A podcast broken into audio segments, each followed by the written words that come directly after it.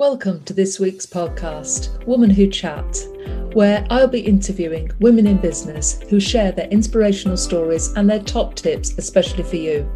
My name is Sandra Garlick, and I'm the founder of Woman Who, and I'm delighted to bring these interviews to you each week to inspire you so that you can achieve in the future.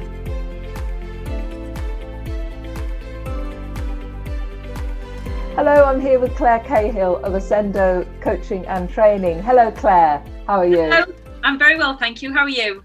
I'm great, thank you. You featured your story in I Am a Woman Who 2021. It was great to have you contribute to that and really exciting to read your story from your perspective. 29 years with Nationwide Building Society. Some people might say you were institutionalized. Tell us a little bit about your journey and any of the challenges that you faced along that along that 29 years? Yeah, so lots of challenges really being a, a, woman in a leadership role and being in a quite a male dominant environment, having my own personal challenges of being a working mum and having a confidence crisis and also having a, a woman boss who yeah was very much power driven. But yes lots of lessons learned from that 29 years. And what do you think i mean you obviously you worked in that leadership role and you were very lucky to have a loyalty sabbatical. And loyalty is a strong word. That's one of your values isn't it? Tell us a little bit about that yeah, so growing up, my mum always said, get your foot in the door, Claire, see where it leads.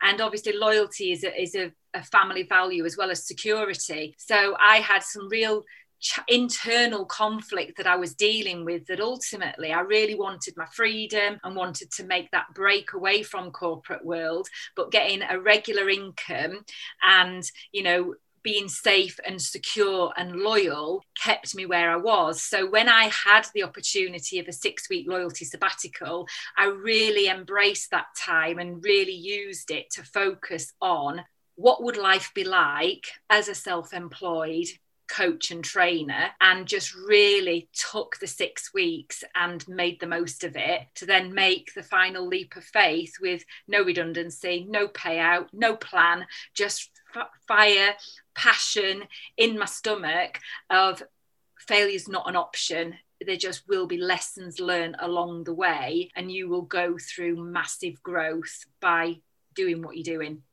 yeah. Um, you know, we talk about sharing your story. I talk a lot about sharing your story and it being a great business card and things like that. But you actually had your own business card. You wrote your own book while you were still employed for full time. Tell us a little bit of. You've got a copy of the book, uh, Employee Engagement. Tell us a little bit about the, what the book's called and, and why you wrote that when you did.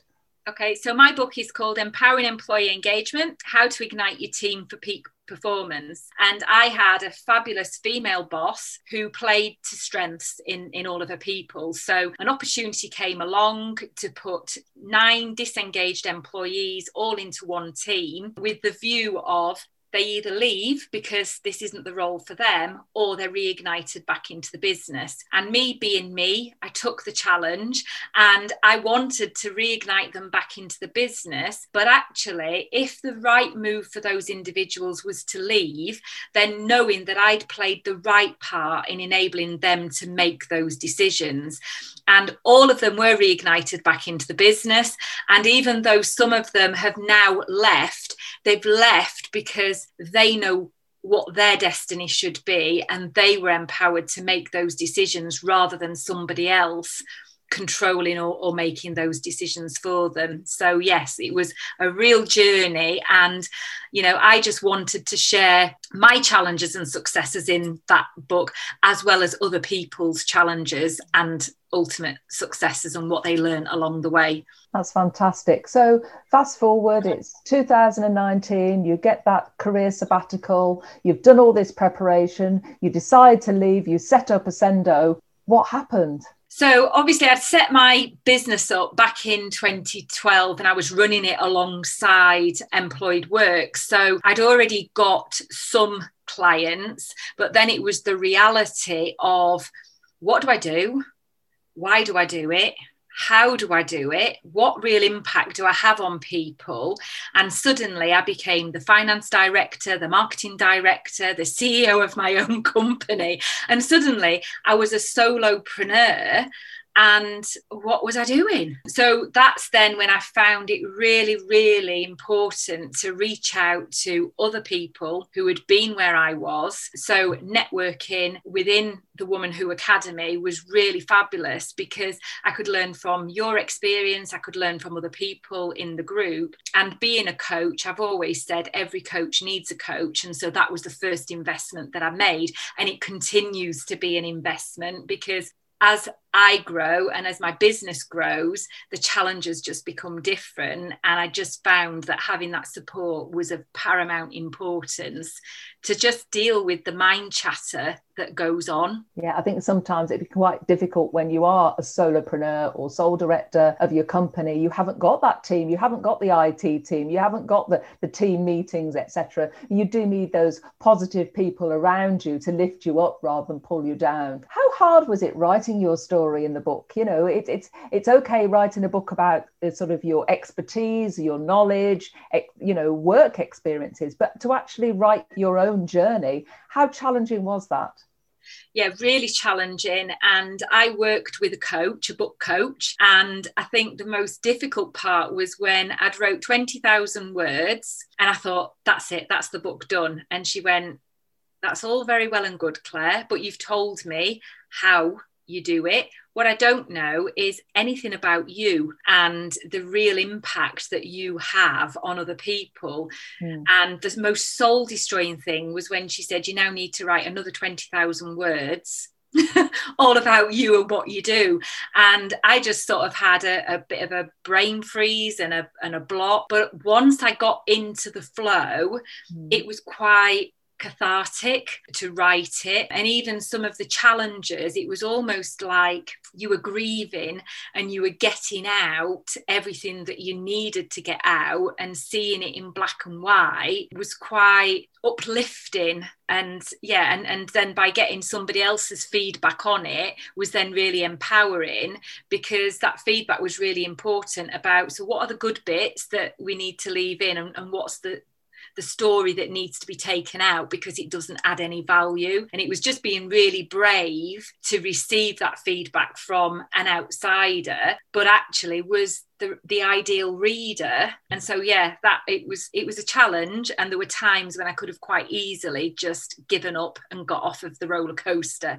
And i'm so glad that i persevered with it. And by contrast writing your personal story in i am a woman who was that challenging as well? It was because every time we all have different stories. So I've got 46 years worth of stories, and it's about what part of my journey or my story do I want to share this time, and why do I want to share it, and why am I suddenly ready to share this this part and what value will that story then be to the readers and you know I, I shared probably my most vulnerable story yet of you know how i had my confidence crisis but the impact that you know my female boss had on me and and how i probably made judgments rightly or wrongly which sort of goes completely against what I do as, as a coach, but that was my journey at that time.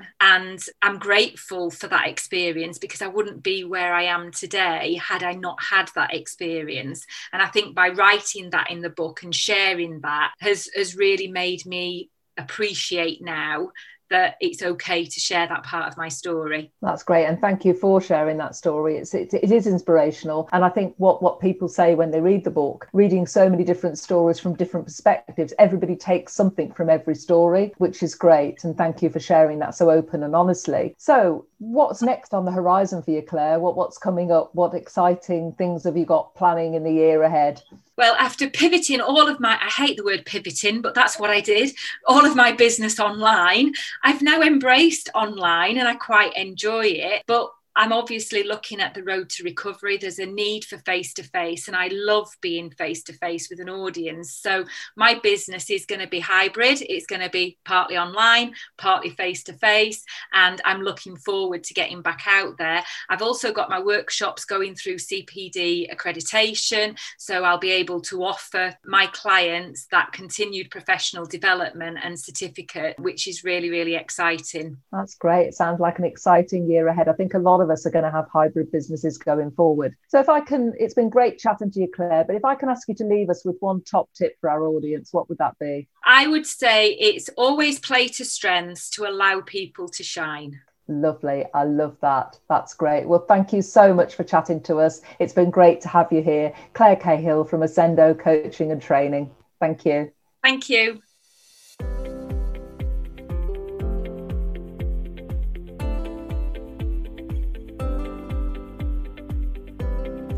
Thank you for joining the Woman Who Chat weekly podcast this week. I hope you enjoyed it. You can join me next week to hear another inspirational woman in business. In the meantime, you might want to visit womanwho.co.uk to find out how you can start your Woman Who journey.